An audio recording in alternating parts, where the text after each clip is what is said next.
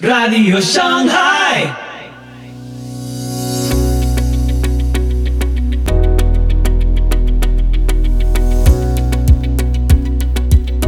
Muy buenos días, muy buenas tardes, muy buenas noches y muy bienvenidos a Radio Shanghai. Soy Pipo Biglione y este es el episodio doscientos ochenta y cinco de la sexta temporada. Hoy, Inteligencia Artificial y Liderazgo con el doctor Aldo Fontao.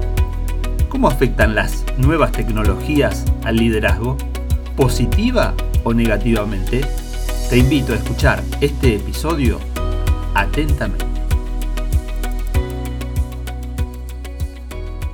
Antes de meternos en, en el tema, eh, a mí me, a mí hay algo que me llama mucho la atención de los invitados, y es cuando son muy eclécticos, como es tu caso. Uh-huh. ¿Eh? Eh, contame muy sucintamente en qué momento descubriste que querías ser médico. Eh, me gustó medicina cuando estaba en la escuela secundaria, tercer año, haciendo biología. Uh-huh. Y tenía una maestra muy buena, una profesora muy buena, y justamente ofreció poder dar una clase especial a todos y con eso clasificarnos. Entonces yo elegí el corazón. Me acuerdo que mi madre me ayudó para comprar un corazón de vaca. Uh-huh. Estudié un botón e hice una clase especial sobre el corazón de vaca. Y de ahí en más eh, quedó medicina. Pasé por otras vocaciones, como pasan todos los chicos de secundaria, pero al final terminé no solo en medicina, sino en cardiología. En cardiología. Exactamente. Hace cincuenta y dos años. Uh-huh. De práctica ya. Uh-huh. Contame brevemente, aunque lo contaste en el programa anterior, ¿cómo fue tu conversión? Porque después quiero atar al- algunos cabos entre, entre ambas cuestiones. Eh, conocí a mi esposa, que era creyente, y ella era enfermera en el hospital italiano donde yo estaba haciendo mi residencia. Y me gustó, empezamos a salir y ella los domingos me dejaba eh, y dice, me tengo que ir. Y un día le dije, ¿a dónde te vas? Voy a la iglesia. Bueno, me voy con vos. Y fui. Eh, lo que escuché me llamó la atención. Al poquitito tiempo hubo una campaña en aquellos tiempos, estamos hablando de la década del setenta, con Samuel Libert, uh-huh, que tuvo un pequeño problemita cardíaco. Como yo ya estaba en cardiología, intercambiamos eh, especialidades. Uh-huh. Y yo lo atendí y él empezó a eh, discipularnos a mi esposa y a mí, y en ese transcurso fui descubriendo el Evangelio. Uh-huh. No tengo una fecha precisa de conversión, sino que fue todo un proceso. Uh-huh. Que todavía sigue. Sigue, me, claro. estoy, me estoy convirtiendo todavía. Bueno, fue sumamente relevante y me acordaba de tu historia, uh-huh, después de tantos años de, de la injerencia que tuvo el pastor Samuel Libert, vamos a decirlo para los que no lo conocieron, pastor sumamente relevante de la ciudad de Rosario, ¿no? Exacto. En Arroyito, gran, gran orador, además, gran, gran orador. Eh, y, y contame en qué momento nace en ese proceso, supongo, tu vocación por el pastorado. Eh...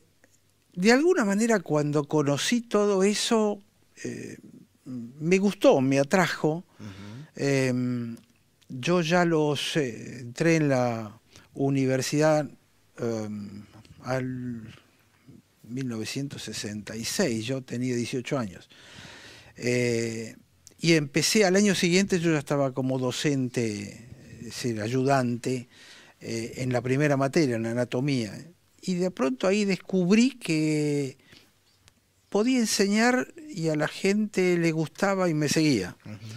Eh, y cuando conocí a mi esposa, la iglesia y todo esto, de alguna manera el hecho de ser médico abría puertas. Y, y como empecé a decir, y no estaría mal, a lo cual Marisa, mi esposa, se enojó mucho y me dijo, no, no, yo soy hija de pastor, si vos vas a ser pastor yo no me caso. Te quería creyente pero no pastor. Exactamente, porque ella como hija de pastor había sufrido lo que significa la familia pastoral. Uh-huh. Entonces dije, yo soy médico, ¿qué pastor ni pastor? Entonces eh, nos casamos. Uh-huh. Eh, y después de muchos años, muchísimos años, resulta que en la iglesia presbiteriana no habían quedado pastores. Había dos pastores, los dos estaban infartados.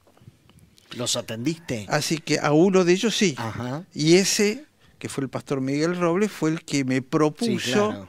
ir a, a, a, a probar suerte, a ver si podíamos ayudar, porque la denominación estaba con muy poquita gente. Uh-huh. No sé si llegaban a treinta, cuarenta miembros entre todas las iglesias. Y entonces mi esposa un día me dice, mira, si vos querés hacer la prueba, eh, yo te acompaño. Porque ella dijo, va a ver lo que es, toda la demanda, todo esto. Este, dos meses se acabó el amor por el pastorado. Pero no fue así. La iglesia empezó a crecer, a crecer, a crecer, muchísimo. Y le fui descubriendo el gusto. Yo ya había estado estudiando en el seminario. Uh-huh. Así que se fue dando. No, no, no fue uh-huh. una cosa forzada. Fue un proceso también. Exacto. Uh-huh. Una pregunta que suelo hacer cuando hay un bivocacional. ¿Qué le dio el médico al pastor y qué le dio el pastor al médico? El médico al pastor le dio pensamiento crítico. Es decir, los médicos somos entrenados para descubrir el error. Uh-huh. Porque eso es la enfermedad. Correcto. El error del sistema, dónde está equivocado. Entonces eso hizo que me convirtió en un pastor crítico de lo que lo hacemos así porque siempre lo hemos hecho así. Uh-huh. Nunca lo pude eh, digerir de ninguna manera. Y yo creo que el pastorado me permitió entender mucho mejor en qué medida los problemas médicos y especialmente cardiológicos tienen un origen espiritual y emocional. Porque, porque es así, uno les cambia la mente. Tuvimos por muchísimos años un, un centro de rehabilitación cardíaca. Eh, y... y he visto cómo la gente que entraba a hacer gimnasia y uno los ayudaba a cambiar su mente, uh-huh. cambiaba la evolución de su problema cardíaco. En aquel entonces, literalmente, eh, pensaban que éramos medio asesinos. Poner a hacer ejercicio en la década del setenta a un infartado, cuando el doctor Cosio los mandaba a un sillón y que no se movieron nunca más en la vida. Era muy disruptivo. Era ¿no? de locos. Claro. Pero sin claro. embargo, veíamos que a las tres semanas de estar haciendo gimnasia la gente dejaba de tener dolores cardíacos. Claro. Increíble, ¿no? Uh-huh. Increíble. Y contame un poco en qué momento surge el tercer aspecto al cual quiero ir y en el cual quiero meterme, eh, tu pasión por el liderazgo, ¿no? Y por el tema del liderazgo y cómo lo encausaste. Bueno, yo empecé, digamos, la carrera docente en la universidad. Y pude enseñar, pude estar en, con distintas cátedras, incluso una de las cátedras enseñaba a pensar, no había clase teórica, era todo presentación de cosas y en dinámica grupal tenían que resolver qué estaba pasando en la persona, lo cual ayudaba a pensar. Y, eh, y eso me fue formando. Además tuvimos una psicopedagoga que era la que nos entrenaba de cómo manejar grupos. Entonces ya me volví un experto en manejar grupos y yo recién estaba recibiéndome, pero ya estaba hacía unos años en, esto, en esta carrera. Eh, entonces a través de la enseñanza, incluso una vez hice una práctica en un colegio muy importante de, de tu zona oeste, uh-huh. eh, un año... entré como profesor de, de higiene, la materia de quinto año, que a nadie le gusta, a nadie le da importancia. La cuestión es que hice un año, no aguanté más el, el régimen de opresión eh, estatal sobre el profesor de secundaria, es espantoso. Dije, un año suficiente, basta. Pero siete chicos de la clase terminaron siguiendo medicina. Claro. Porque dio su fruto, era ¿no? la materia que más les gustaba. El profesor de matemáticas, de historia, de geografía estaban enojados, pero simplemente porque los hacía trabajar en grupo.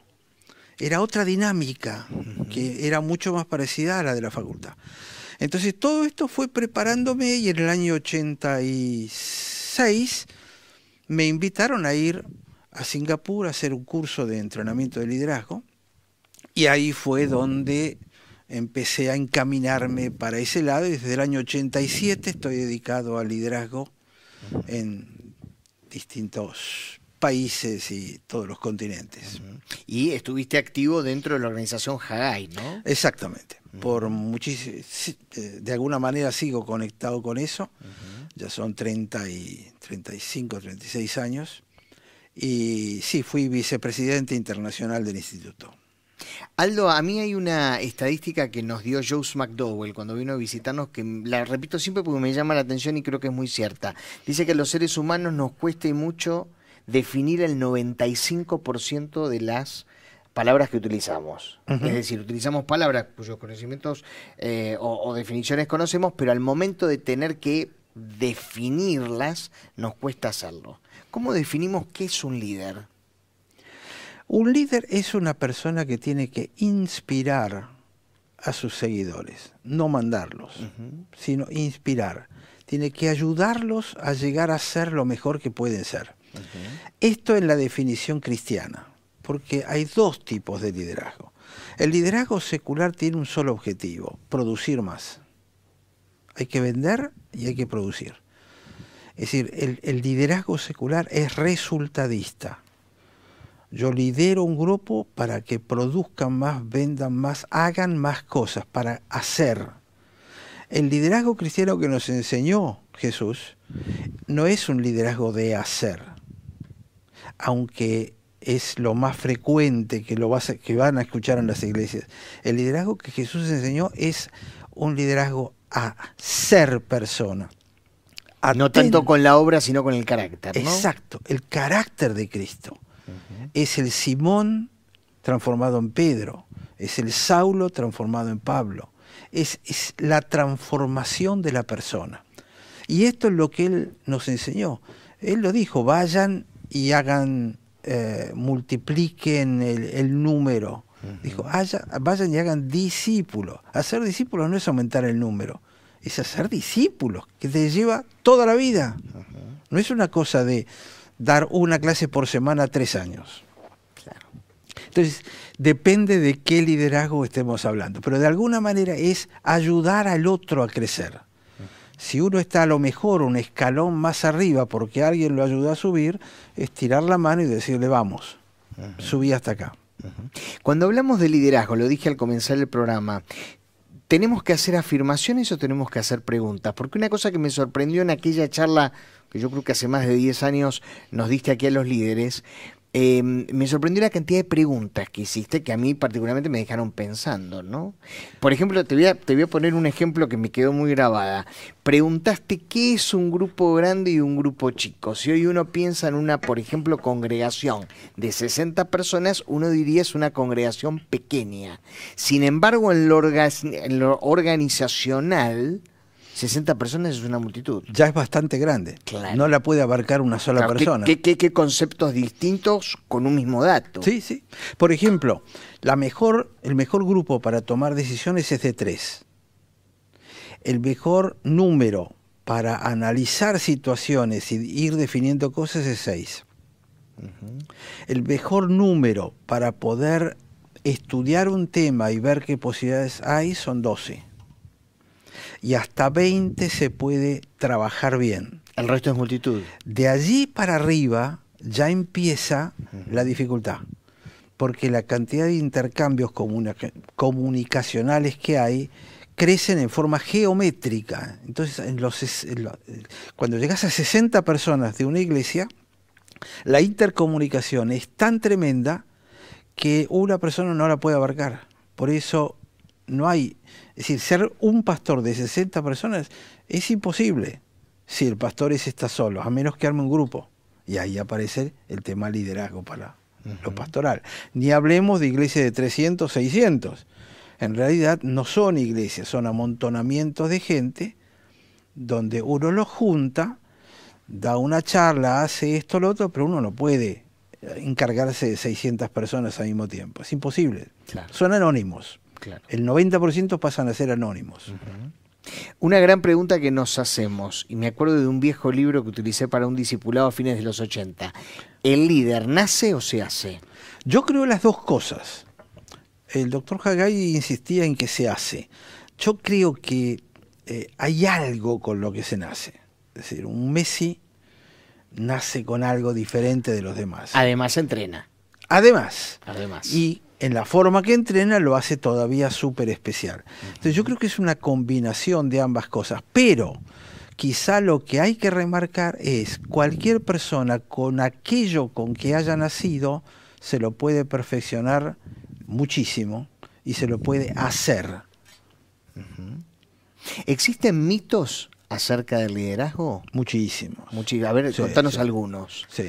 Algunos. Eh, El liderazgo está tan mal interpretado porque se confunde el liderazgo con mandar. Uh-huh. Es decir, se llaman líderes autoritarios, líderes democráticos. El líder autoritario usa a la gente para subir él. Y generalmente cuando hace algo bien, él es el que tiene el mérito y el otro es el que tiene la culpa si salió mal. Claro. Esto es típico del líder autoritario. Uh-huh. Pero el líder democrático puede caer en ese mito de que, bueno, todos formamos parte, entonces somos cincuenta, vamos a opinar todos. Y no existe. La realidad es que hay cinco o seis que van a opinar porque son los líderes naturales de ese grupo de cincuenta. Y ahí es uno de los mitos. Eh, eh, todo, la democracia, todos pensamos. La, la realidad es que de cincuenta personas, cuarenta y cinco van a hacer lo que los cinco líderes naturales piensen. Por eso el buen líder tiene que detectar esos cinco, formarlos, y a través de ello uh-huh. todo el resto lo va a ir siguiendo. Entonces es un mito eso de que somos todos iguales. Incluso tiene que ver con, con este tema de la tecnología. La tecnología nos democratizó. Somos todos iguales. Es decir, la opinión mía en un Instagram vale tanto como la del mejor periodista en el mejor diario. Claro. Y puedo tener una enorme llegada, ¿no? A una enorme cantidad de gente. Exactamente. Soy un influencer y tengo uh-huh. cuatro millones de personas que me siguen. Es probable que tenga más influencia que gente que realmente sabe. Uh-huh. Entonces, eh, se está produciendo un cambio que es revolucionario. Uh-huh. Yo le he comentado acá en algún programa anterior, hubo una gran revolución con la rueda y el, y el fuego. Después la próxima fue la revolución industrial, mil setecientos sesenta, por uh-huh. ahí. Nosotros estamos viviendo el fin de la era industrial y desde el noventa y dos, para mí, que es cuando aparece la, la web en uh-huh. general, no hay una evolución tecnológica de la sociedad industrial. No, no, no, no. Ha habido una revolución tecnológica que llevó todo a cero la revolución industrial. Con todas sus normas murió. Todavía está moviendo las piernas, pero murió. Uh-huh. Esta es una nueva era.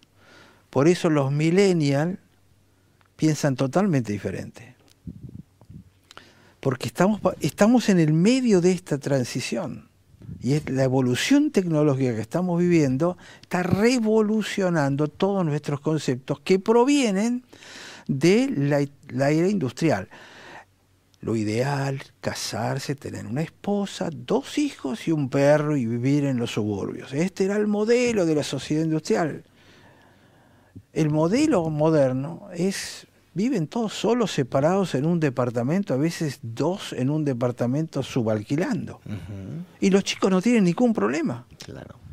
En la era industrial estudiábamos universidad, había que hacer la carrera porque de algo tienes que ganarte la vida. Los chicos ahora terminan la secundaria y se van a Europa a pasear. Claro. Con el mito de que además la universidad te daba acceso a ciertas cuestiones que hoy se ponen en duda, ¿no? Exactamente. Mm. ¿Para qué estudiar como medicina? Siete años de carrera, más la secundaria y después la, la, la especialidad, son cinco años de... Con un cuatro, sistema cinco. Que vemos que hace agua en algunas cuestiones además, ¿no? Por todos lados, uh-huh. por todos lados. Yo estuve veinticinco años como docente en la facultad, hasta que me fui porque no aguantaba más. Allá por el año noventa y cinco me llegaba la gente a dar... Mi materia es fisiología humana, segundo año. Uh-huh. Me llegaba gente que había entrado en el setenta y tres, cuando se abrió, wow, la universidad y se hizo ingreso años. libre. Entra, en aquel entonces entraban mil quinientos, con el ingreso libre entraron quince mil a la universidad, en medicina, solo. Uh-huh. Bueno, en el noventa y cinco, veinte años después, materia de segundo año, me llegaba gente, mirabas la libreta, claro, universitaria, veinticinco veces intentando dar anatomía, treinta para histología, y ahí venía la fisiología y generalmente las agarraba con veinte, veinticinco bochazos previos. La gente que no estaba capacitada nos hacía perder el tiempo a todo. Eh, entonces, pero claro, había que ser médico. Claro. Es decir, hace no tanto tiempo encontré una persona que la, apareció en los diarios, se había recibido con ochenta y cuatro años. Yo me acuerdo que era una de aquellas que, que eh, venía a presentarse todos los... Y en la universidad había, podían cada tres meses presentarse a dar examen final. Claro, iban una y otra vez. Entonces, y esto cambió totalmente. Hoy los chicos quieren ser chef, ¿viste? Eso, estas cosas, eh, eh, organizador de eventos, cosas que no existían. Claro. Es, es otro mundo, es otro mundo. Más carreras que al leer de qué van tenés que empezar a, a, a hurgar. Exactamente. Porque, porque el título no, no, no, no, no, no dejan claro de qué va, ¿no? Exactamente. Y algunas incluso universitarias. Aparte se los están instruyendo para carreras que ya existen, uh-huh, a personas que cuando terminen van a hacer una tarea que todavía hoy no existe, entonces no tienen ni idea de cómo van a hacer, no les sirve para nada. Claro. La, la educación está siendo puesta pata para arriba y con esto de la inteligencia artificial... Ni hablemos, ¿no? Muchísimo más. Eh, Aldo, una pregunta que me surge. ¿Hubo periodos de la historia con líderes más prominentes que otros periodos? Yo creo que sí. Yo creo que estamos viviendo un tiempo de, de la historia donde la escasez de liderazgo internacional es visible, eh, apabullante, uh-huh, apabullante. No hay líderes, y los líderes que hay son líderes de pacotilla, son líderes eh, de pies de barro, se desarman fácilmente, son, son líderes construidos por el marketing, uh-huh, no son esos líderes sí, sí, sí. de carácter de, que ha habido, claro, que no han sido tantos en la historia, uh-huh, pero, pero era, era gente que provocaba cambios.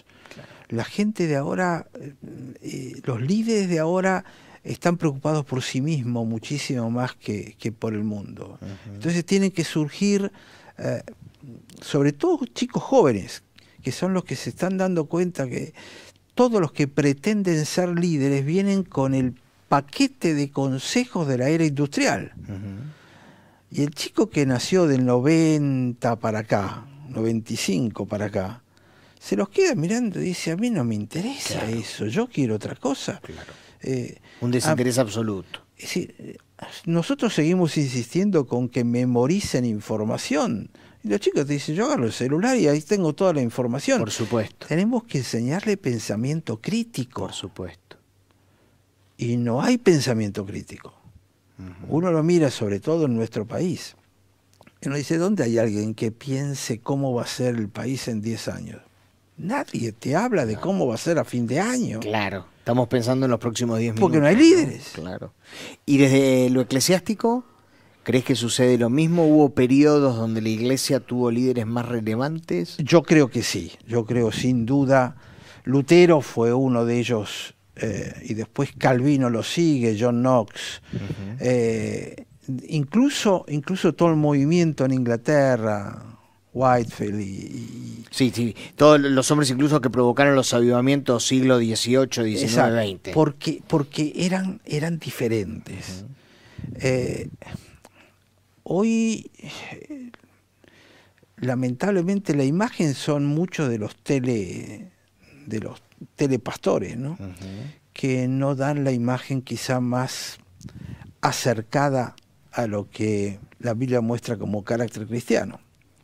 No todos, hay, hay excepciones, pero, pero no hay, no hay esto, estos líderes que, que tengan entendimiento de qué pasa alrededor tuyo. Uh-huh. Es decir, para mí el liderazgo, yo siempre dije cada vez que viene acá a los programas siempre he repetido, el líder tiene que vivir diez años adelante de la gente. Si no, no puede liderar. Lo dijiste en el programa que hicimos en la pandemia. Pero lo repito siempre, porque es verdad, tenés que estar diez años. ¿Qué va a pasar de acá a diez años? dos mil treinta y tres, ¿cómo va a ser el mundo? ¿Qué va a estar haciendo la gente? ¿Qué va a pensar? Si yo tengo que guiar a un grupo hacia el futuro, tengo que tener una idea de qué es lo que va a estar pasando. Me puedo equivocar, pero no puedo estar viviendo en el presente, manejando, administrando el presente.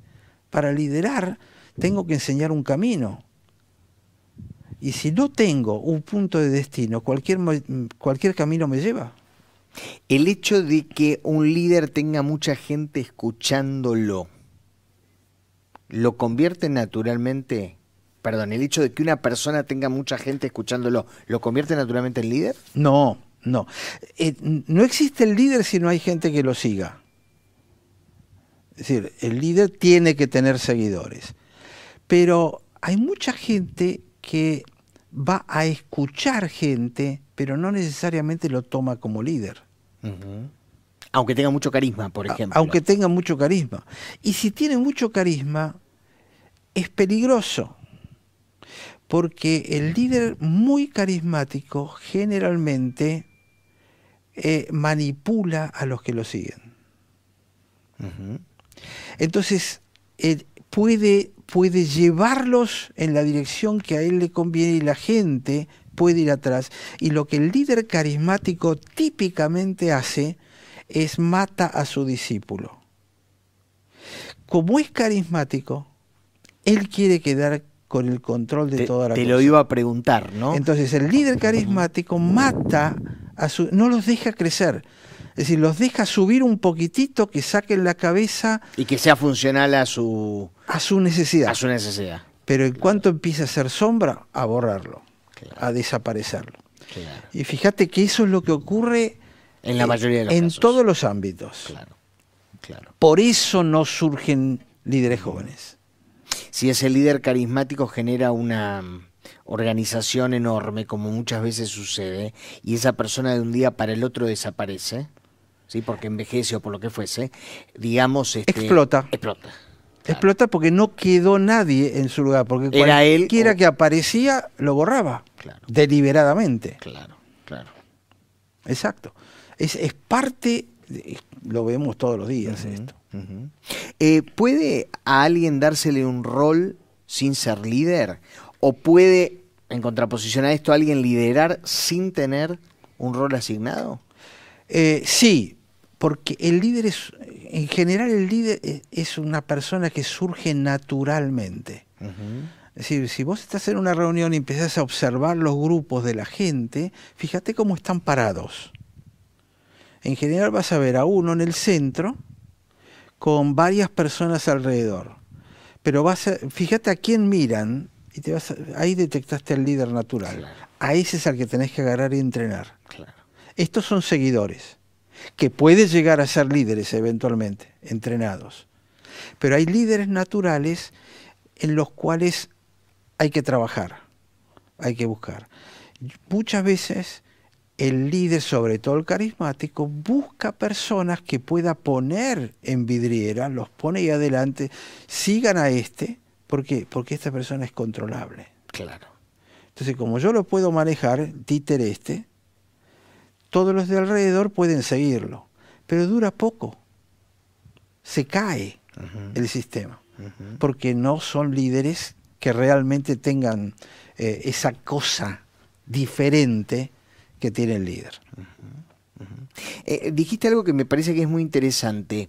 Eh, cuando al líder se le da oficialmente, si es que esto sucede, el rol sí. como tal, es porque esa tarea ya viene haciéndose. En general debiera ser así. Uh-huh. Incluso tiene, tiene cierto, cierta base bíblica, ¿no? Claro. Eh, al diácono primero probalo. Uh-huh. Si anda bien lo nombrás. Uh-huh. Nosotros a veces hacemos lo contrario. Lo nombramos para ver si... Exacto. Claro. Y cuando lo nombramos, después desnombralo. Claro. Es decir, sacale el nombramiento que le diste porque fracasó. No, no, no. Dáselo por un poco de tiempo acotado, diciéndole esto es por tanto tiempo. Porque además, después que pasó cierto tiempo, anda a sacarlo de esa función. Después que una persona estuvo ocho años en, en un puesto de liderazgo, se siente que es el dueño. Porque ya organizó todo a su manera y todo el sistema lo va a sostener. Uh-huh. Es, esto es conocimiento, es ciencia del liderazgo. El liderazgo es un arte, no es una ciencia, pero es un arte que tiene cosas científicas. Uh-huh.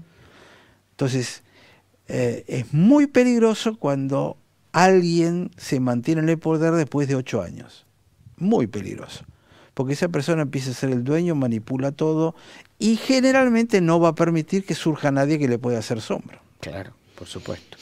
Bueno, aquí Daniel Martínez desde Rawson, desde la provincia de Chubut, nos dice: ser líder secular es hacer y ser líder cristiano es ser. Exacto. Un poco lo que vos, lo que vos este, dijiste. Y hay una pregunta que aparece aquí que dice: ¿puede ser que el líder no siempre vaya adelante? No siempre sea visible, supongo, querrá preguntar. Sí, no, el líder no necesita ser visible uh-huh. al, a la gente, al exterior del grupo. Pero el líder tiene que ser visible a los miembros del grupo. Uh-huh.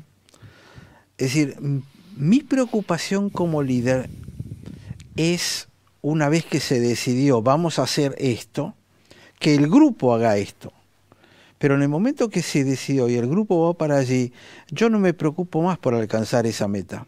Yo me preocupo de trabajar con cada uno de los miembros del grupo para que ellos vayan creciendo en el proceso de alcanzar esa meta. Entonces, el, el, el líder, si bien fija metas y se preocupa por la distancia, no le interesa el resultado fin, final, le interesa el trayecto. El proceso. El camino, uh-huh. exacto, el proceso, uh-huh. el trabajo con cada uno. Y trabajando uh-huh. con cada uno es donde va asegurando que se llegue a, a, a que... El, es decir, el líder provee el sentido de dirección. Esa es la definición casi. ¿Cuál es la función del líder? Definir el sentido, la dirección en que se va marchando. Uh-huh. eh, me gustaría meterme ahora sí con el tema de, la, de las nuevas tecnologías. Eh, ¿Crees que las nuevas... Voy a hacerte una pregunta generalizada, ¿no? Eh, ¿Crees que las nuevas tecnologías eh, potencian la acción del liderazgo o no necesariamente? Yo creo que van a cambiar radicalmente la función del liderazgo. Van a cambiar nuestras vidas. Eh, mira, en el liderazgo la clave está en ser capaz de meterse en la intimidad del pensamiento del seguidor. Uh-huh. El liderazgo es lograr meterse adentro del otro, en esa intimidad. ¿Cómo lo logro? Con dos cosas, con el lenguaje y con algo extra, impalpable, que está definido por la categoría humana. Lo podés llamar empatía, conexión, esa cosa emocional, diferente, que no se puede palpar. Exacto. Entonces, esa es la forma de trabajar. La inteligencia artificial tiene... Uh, y creo que es un tema que nadie tiene la respuesta correcta todavía, porque estamos aprendiendo, pero sí tenemos que pensar qué va a pasar con la inteligencia artificial en los próximos diez años. Uh-huh. La inteligencia artificial tiene la capacidad de lenguaje muy superior a la que tenemos cualquiera de los humanos, porque puede imitar todo y la fuente de información que tiene es enorme. Es muchísimo más grande que cualquier ser humano, porque su fuente de información es más, más que Wikipedia. Claro. Tiene todo al alcance y lo maneja con una velocidad enorme, impresionante. Entonces, ¿en qué se, convir- se está convirtiendo y se va a convertir? Inteligencia artificial será un oráculo al cual vamos a consultar. ¿Te acordás de los griegos que iban uh-huh. al oráculo a averiguar qué iba a pasar? Bueno, inteligencia artificial va a ser un oráculo. Es un oráculo. A quien yo le pregunto y me va a dar respuestas en un lenguaje que me va a convencer. El tema es si va a llegar a tocarme adentro. Charlábamos antes de empezar Te este, este servicio claro. en Alemania. Contémoslo, que hubo, contémoslo por si alguien no está en tema. En Alemania hicieron en una iglesia luterana el primer servicio manejado por inteligencia artificial. Pusieron un, un, una pantalla y había cuatro avatares, dos hombres, dos mujeres, y hicieron lo que sería la misa luterana. Y la hicieron bárbaro, porque todo lo que dijeron, esto, lo otro, la, las oraciones, guiaban las oraciones. Y después le preguntaron a la gente cómo se sintió. Y todos aparentemente coinciden en que faltaba la emocionalidad. Era muy técnico, muy puro, la voz muy monótona, pero el mensaje no les llegaba. Y lo decían los alemanes. Y lo decían los alemanes. Imagínate si hubiera habido latinos, ¿no? Allí. Le preguntaron a un hombre mayor y dice, no, no, no. Y cuando me hizo orar, dice, yo me cerré del todo. Pero cada vez me iba poniendo más nervioso y lo rechazaba más. Uh-huh. Y le preguntaron a un pastor luterano joven que pensaba, bueno, qué linda la nueva tecnología, sí, pero sí, realmente no había emoción. Es decir, faltaba esa dimensión. ¿Sabes por qué? Porque los hombres tenemos algo que tiene que ver con el misterio de Dios. Dios tiene algo de misterio. Uh-huh. Y cuando le sacamos a Dios el misterio, Dios no es más Dios. Pero el hombre también tiene un misterio. Hay algo a lo que no se llega, que es misterioso, que yo creo que es herencia de la esencia de Dios. Entonces, ahí no va a poder llegar este claro. oráculo. Claro. Pero el problema grande es lo que este oráculo será capaz de hacer con semejante democratización del mundo e hiperindividualización. Fíjate que están vendiendo, creo que sale algo de tres mil ochocientos dólares, un visor que te ponen en la cabeza, donde vos podés ver la realidad, y lo llaman realidad aumentada, porque sobre la pantalla esa te pueden proyectar cosas porque es una computadora en realidad lo que está llevando allí. Entonces vos ves la realidad más lo que se te ocurra, es un mundo virtual donde te vas metiendo. Podés ya interactuar con otros. Exacto, pero no necesitas, porque lo tenés todo adentro de esto. Uh-huh. Es decir, el visor te puede producir lo que vos necesites.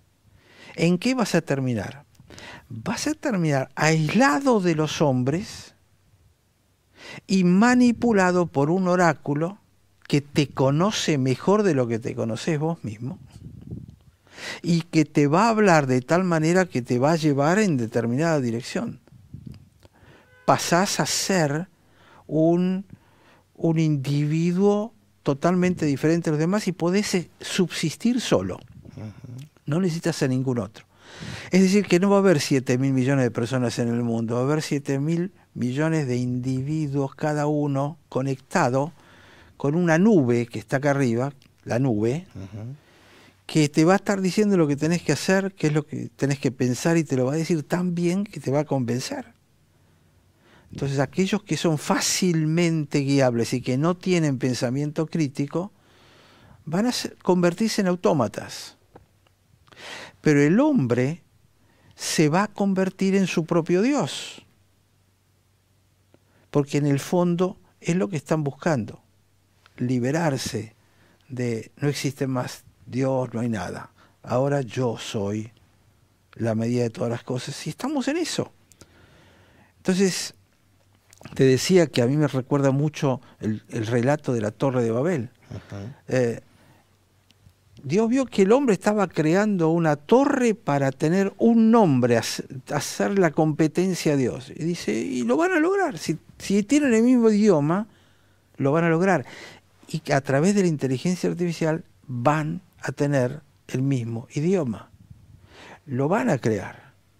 Con lo cual lo que va a ocurrir es que este hombre llega a lo que el comienzo de la Biblia dice, seréis semejantes a Dios.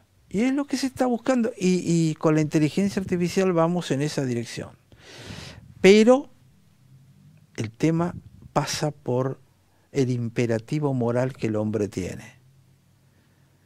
Que podrán imitarlo en palabras, pero una cosa es imitarlo en palabras y tener conductas correctas, y otra cosa es que pasa adentro de la persona. Este oráculo te podrá hablar muy bien desde afuera, pero ¿qué pasa con el interior de la persona? Mirá, en, esta, en este servicio luterano le hablaron teóricamente en el mensaje al interior de la persona. La gente dijo, no me tocó, no me llegó.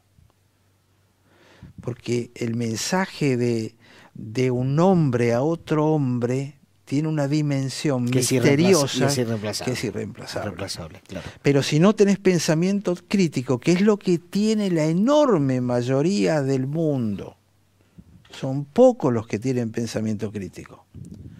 Los que tienen, yo creo que van a ser fácilmente llevables. Yo creo que ahí es donde está el peligro. Uh-huh. De, de lo que estamos de lo que estamos por ver. ¿Corremos con toda esta tecnología tan desarrollada a hacer de la tecnología un fin en sí mismo, en un medio para?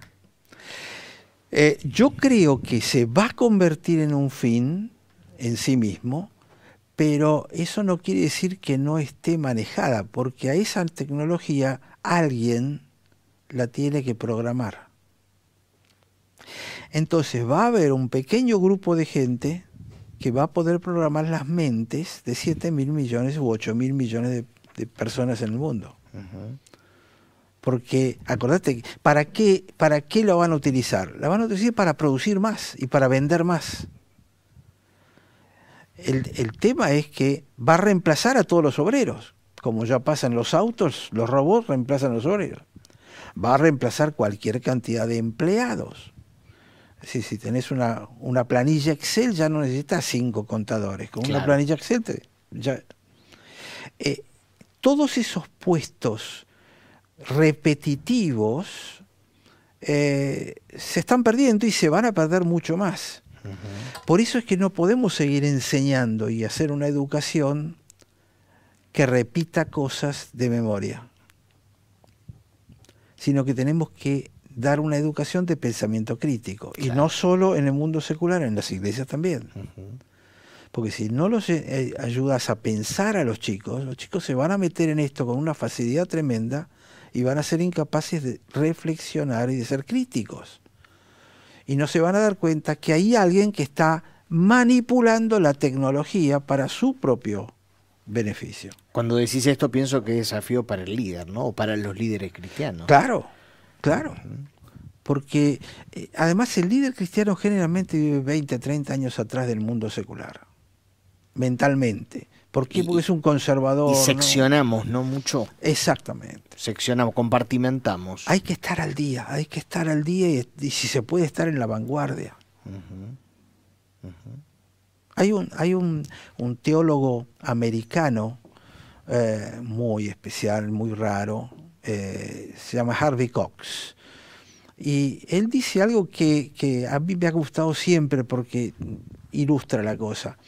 Dice, es como que el pueblo de Israel va marcando, marchando, y Jesús va atrás de ellos, corriendo, diciéndole, muchachos, no, por ahí no, se están equivocando el camino, esperen, pero va de atrás. Dice, cuando en realidad Dios, llevando a la gente en el éxodo, Dios iba adelante, y el pueblo lo iba siguiendo. Si tenemos que volver a tener un liderazgo cristiano donde Jesús esté al frente, no atrás. Uh-huh. Que era como marchaban los pastores en Israel, por otra parte, ¿no? Correcto, correcto. Uh-huh. Uh-huh.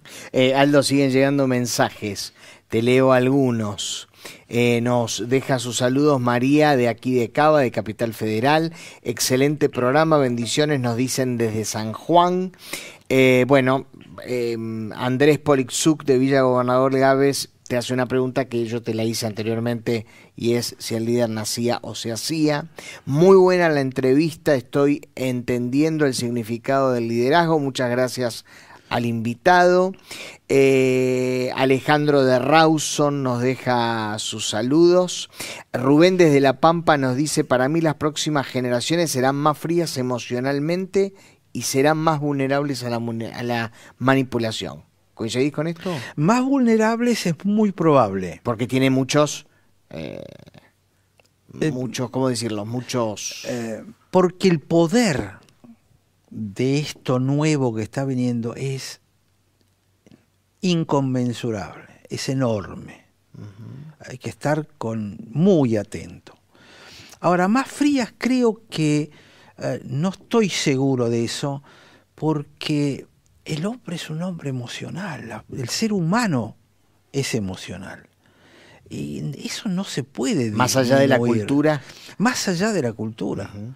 Es decir, podrán no demostrártelo. Yo viví bastante tiempo en Asia, eh, viajando. Y uno dice, el asiático es muy frío. No, no, no te demuestra, pero eso no quiere decir que sea frío. Lo que pasa es que tiene una, un altísimo control. Uh-huh. Entonces me parece que no van a ser fríos, pero sí que van a vivir en un mundo frío. No estoy hablando frío climatológicamente. Sí, claro, en el trato. Exacto. Esta, esta hiperindividualización donde cada individuo está aislado del otro por su visor, uh-huh, porque va a ser una especie de visor, aunque no lo tenga acá adelante, se lo van a poner mentalmente, eh, creo que va a ocurrir esto. Es más, yo creo que vienen nuevas religiones. Fíjate que la, las religiones todas tienen su libro sagrado donde Dios habla desde arriba, todas las religiones. Entonces Dios habla desde arriba, el hombre lo rechaza. Pero resulta que con esta inteligencia artificial ya se han empezado a producir nuevas religiones, nuevos cultos. Hay un culto que se llama QAnon. Lo empezó alguien tirando una frase, una frasecita, pegó y empezaron a reproducirlo y esa persona empezó a tirar cuatro o cinco más. Y empezaron a ponerlo junto y, y esta gente que lo leía empezaba a tirar a su vez sus frases y empezaron a armar una especie de código, como si fuera una especie de Biblia, la llaman Q-drops, eh, gotas de Q. Uh-huh. Pero nadie sabe quién es Q, dónde está, qué es, pero ya es una estructura literalmente religiosa, donde la gente pone su fe en, esa, en esas, esas frasecitas hechas, tipo un Twitter. Uh-huh. eh, todas estas las juntan y ya hay adoradores de eso y seguidores de eso. Es una nueva religión que viene desde arriba, viene desde la nube. Uh-huh. Uh-huh. Es, es, es, es raro, ¿no? Es raro. ¿Cuántos estímulos? Esa es la palabra que buscaba. ¿Cuántos estímulos tiene, tiene hoy el ser humano en general y los jóvenes en particular? Exactamente. ¿No? Por eso no pueden conservar la atención demasiado tiempo. Enorme, enorme. ¿Cómo cree que puedo afrontar esta realidad? ¿Eh? Nos pregunta Mercedes de San Miguel de Tucumán. Si me permite el chiste, yo creo que empezaría a buscar otra carrera para estudiar. Porque, porque la traducción es tremenda, es decir, yo me pongo a estudiar textos, eh, es muy sencillo, en, en, en Google, eh, uno está en, con cualquier texto, hace, hace clic y, right click, y tradujo de la derecha y ¡pum! Pasó todo a, uh-huh, al otro idioma, es increíble. Y además con una facilidad y con el teléfono, ¿no? Se puede mantener una conversación. Eh, Son, son cosas, recuerdo que tenía un paciente que venía a hacer rehabilitación cardíaca, había tenido un infarto, y este hombre, principios de la década del noventa, eh, este hombre arreglaba, ten, tenía la casa de venta y reparación de máquinas de escribir, uh-huh, eléctricas. Ya no la tiene más, supongo. Yo le dije, escúcheme, digo, esto se muere. Porque estaban empezando a aparecer las impresoras para computadora. Uh-huh. No, dice, usted sabe la cantidad de trabajo que tenemos. Además la casa tiene cuarenta años, siempre, no, esto, lo otro. Sí, en dos años estaba cerrada. ¿No le pasó a Kodak? Sí, exactamente, exactamente. Algunos visionarios se fueron antes. Es que ahí está la clave del liderazgo. Uh-huh. Si vos vivís diez años adelante, podés darte cuenta, esto no va. pero es real. Traductorado es una de las cosas que eh, probablemente una máquina va a hacer más rápido, a lo mejor más, incluso palabras. Es cierto, habrá cosas que no podrá traducir, porque hay veces que hay que interpretar. Correcto. No es solo traducir uh-huh. palabras, eh, pero se va a convertir en una cosa muy mecánica. Uh-huh. Vamos a un mundo mecánico, vamos a un mundo frío, donde no va a haber humanidad. Es decir, inteligencia artificial va a, para mí, a deshumanizar. ¿Por qué? Porque te va a quitar el componente humano. Uh-huh. ¿Qué es eso que no podemos decir? Que es irreemplazable. ¿Cómo, cómo, cómo definimos claro. qué es eso que hace al hombre diferente de un animal? Claro. Lo llamamos alma, espíritu, y, y eso, eso es muy difícil de que lo puedan llegar a reemplazar. Claro, claro. Ojo, yo estoy especulando mucho. Sí, claro. Porque, cosa que sucede cuando surge... Claro, uno no, surge no algo, sabe ¿no? lo que va a pasar. Claro. Nosotros estamos utilizando inteligencia artificial en medicina hace bastante ya. Uh-huh. Es decir, hay toda una rama de la medicina que surge en los noventa que, que se llama medicina basada en la evidencia. Uh-huh. Es decir, los médicos que nos formamos como yo en la década del sesenta, eh, yo entré en la universidad en el año sesenta y cinco. Eh, nos formaban con libros, ahora ya no se estudia más por libros, porque el libro cuando aparece ya tiene cinco, seis, siete, ocho años de, de antigüedad y ya fue superado. Pero estudiábamos por libro, tratábamos con el paciente, hablábamos con el paciente y teníamos, eh, aprendíamos, bueno, esto se trata así, esto asá. Eh, los profesores nos iban contando cómo, cuál era el mejor tratamiento. Pero resulta que empezaron los trabajos estadísticos y se metió la estadística y la estadística empezó a decir, miren, este tratamiento tiene setenta por ciento de éxito y este tiene cincuenta por ciento, entonces usen este porque tiene setenta por ciento, no el otro que tiene cincuenta por ciento, con toda la razón del mundo. Entonces, basado en la evidencia, uno tuvo que empezar a hacer tratamientos a veces que no eran los tradicionales, porque la estadística decía, ¿de quién nos estamos guiando? De un trabajo matemático hecho sobre cien mil pacientes, cincuenta mil pacientes, dos mil pacientes. Y van por otro lado. Entonces, exactamente. Y empezamos a seguir esas normas. Hace veinticinco años, treinta años, que en medicina se hace eso. Hoy en día en el Hospital de San Isidro se están leyendo radiografías con inteligencia artificial. Ya. Eh, un, alimentaron con tres millones de, de radiografías de tuberculosis al, al sistema y ahora las radiografías las lee una máquina que te da con un ochenta por ciento de seguridad que un paciente puede tener tuberculosis mirando la radiografía. Tiene mejor ojo que el médico. Uh-huh. Entonces, para hacer el diagnóstico está mucho mejor. En cardiología ni te cuento. El otro día leo un trabajo, esto es muy nuevito, tendrá diez días, a través de la huella digital tiene sesenta por ciento de éxito en diagnosticar esquizofrenia. Pero fíjate que la huella la tenés cuando sos chiquito, es decir, te toman la huella y te pueden decir, la máquina, qué, qué posibilidad tenés de tener esquizofrenia. Es decir, La, la inteligencia artificial ya está en medicina y es tremendamente positiva. Uh-huh. eh, cuando ves las imágenes, imágenes cardíacas de evaluación del corazón funcionando, la máquina te computa todos esos datos y te da una lista de cosas que a nosotros nos tardaba una barbaridad claro, poder hacer. Claro. Podemos concluir de esto, eh, Aldo, que la inteligencia artificial tiene cuestiones y aporta cuestiones muy positivas ah, y otras muy negativas, si no es correctamente utilizado.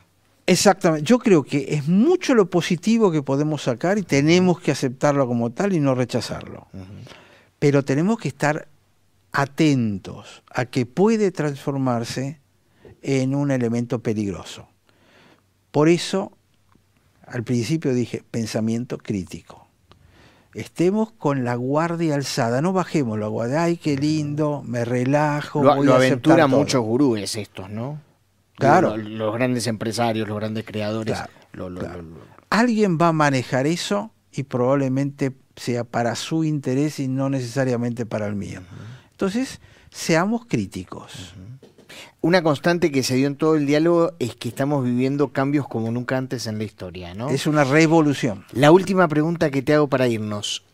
¿Qué actitud tomamos frente a los cambios? ¿Nos asustamos? ¿Nos preparamos? ¿Estamos atentos? ¿Qué hacemos? El único que quiere ser cambiado es un bebé que está mojado. Sí, nadie más. Porque nadie más quiere cambios. Dicen algunos que todos creen en el cambio, pero nadie quiere cambiar. Exactamente, es que cambien los otros. Uh-huh. Pero uno, si es, además si es líder, tenés que estar preparado para el cambio porque hay una cosa que es constante, que es el cambio. No hay otra cosa más cambiante que el cambio en sí mismo. Uh-huh. Como decía el viejo filósofo con el que empezó la filosofía, el, el agua que pasó por el río nunca más vuelve. Cambió y cambia permanentemente. Así que hay que estar preparado para ese cambio. Qué desafíos, ¿no? Mm. Lindos, hermosos. Aldo, gracias por iluminarnos como siempre. Al contrario. ¿eh? Y gracias por todas las preguntas que nos generás. Un ¿eh? placer. Dice que una buena charla no es siempre encontrar respuestas, sino generar nuevas preguntas. Exactamente. Y vos lo has hecho en esta noche. Gracias. Gracias como siempre. Vale. Y así llegamos al final del programa de hoy. Recordá que podés seguirnos en Facebook e Instagram. Dejanos tus comentarios y si te gusta, compartilo. Los invitamos, Dios mediante, a escuchar nuestro próximo episodio. Y que Dios los bendiga.